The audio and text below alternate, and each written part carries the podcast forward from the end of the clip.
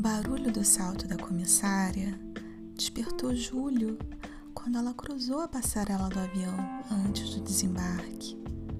Ele saiu, esperou por ela. Entre olhares seguiram juntos, sem uma palavra. Seus passos foram guiados até onde puderam parar.